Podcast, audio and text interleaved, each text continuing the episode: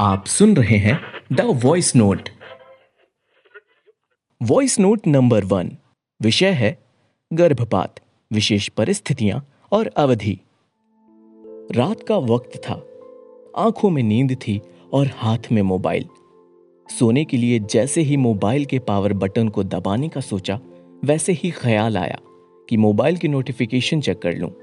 और जैसे ही नोटिफिकेशन बार को नीचे की ओर स्वाइप किया कई सारे नोटिफिकेशंस के बीच एक न्यूज़ ऐप का नोटिफिकेशन था। 24 सप्ताह तक हो सकेगा गर्भपात। गर्भपात शब्द सुनकर मन में पहला ख्याल आया कि यह तो हमारे देश में गैर कानूनी है। फिर सोचा कि यह भी एक क्लिक बेट ही होगा। अगर क्लिक करूँगा तो कुछ और ही होगा। बस फिर जो काम अधूरा रह गया था सोने के लिए, वो करके यानी मोबाइल का पावर बटन दबा के मैं सो गया।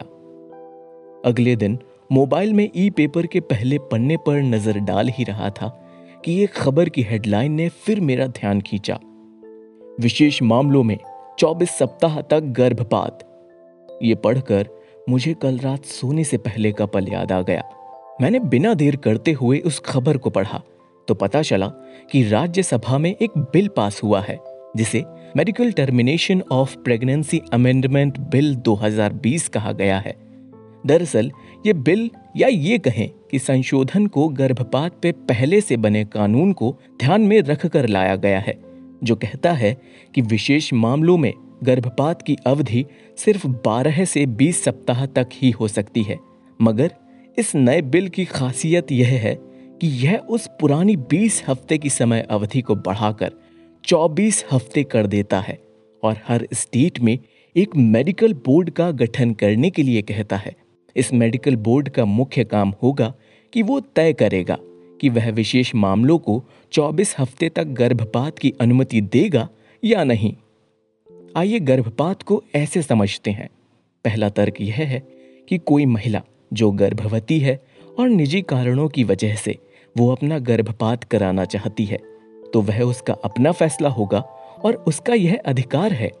और दूसरा तर्क यह है कि एक स्टेट का यह कर्तव्य है कि वह एक माँ के पेट में पल रहे बच्चे के जीवन की रक्षा करे। विश्व के कई देशों में गर्भपात को लेकर अलग अलग कानून हैं। जैसे, यूनाइटेड किंगडम में गर्भपात की कोई समय सीमा नहीं है। वहीं, यूनाइटेड स्टेट्स के कुछ स्टेट्स में गर्भपात कानूनन वैध है वहीं कुछ स्टेट्स में पूरी तरह गैर कानूनी यही बात करें अपने देश की तो यहाँ गर्भपात पूरी तरह गैर कानूनी है और कोई भी महिला अपने निजी कारणों की वजह से गर्भपात नहीं करा सकती।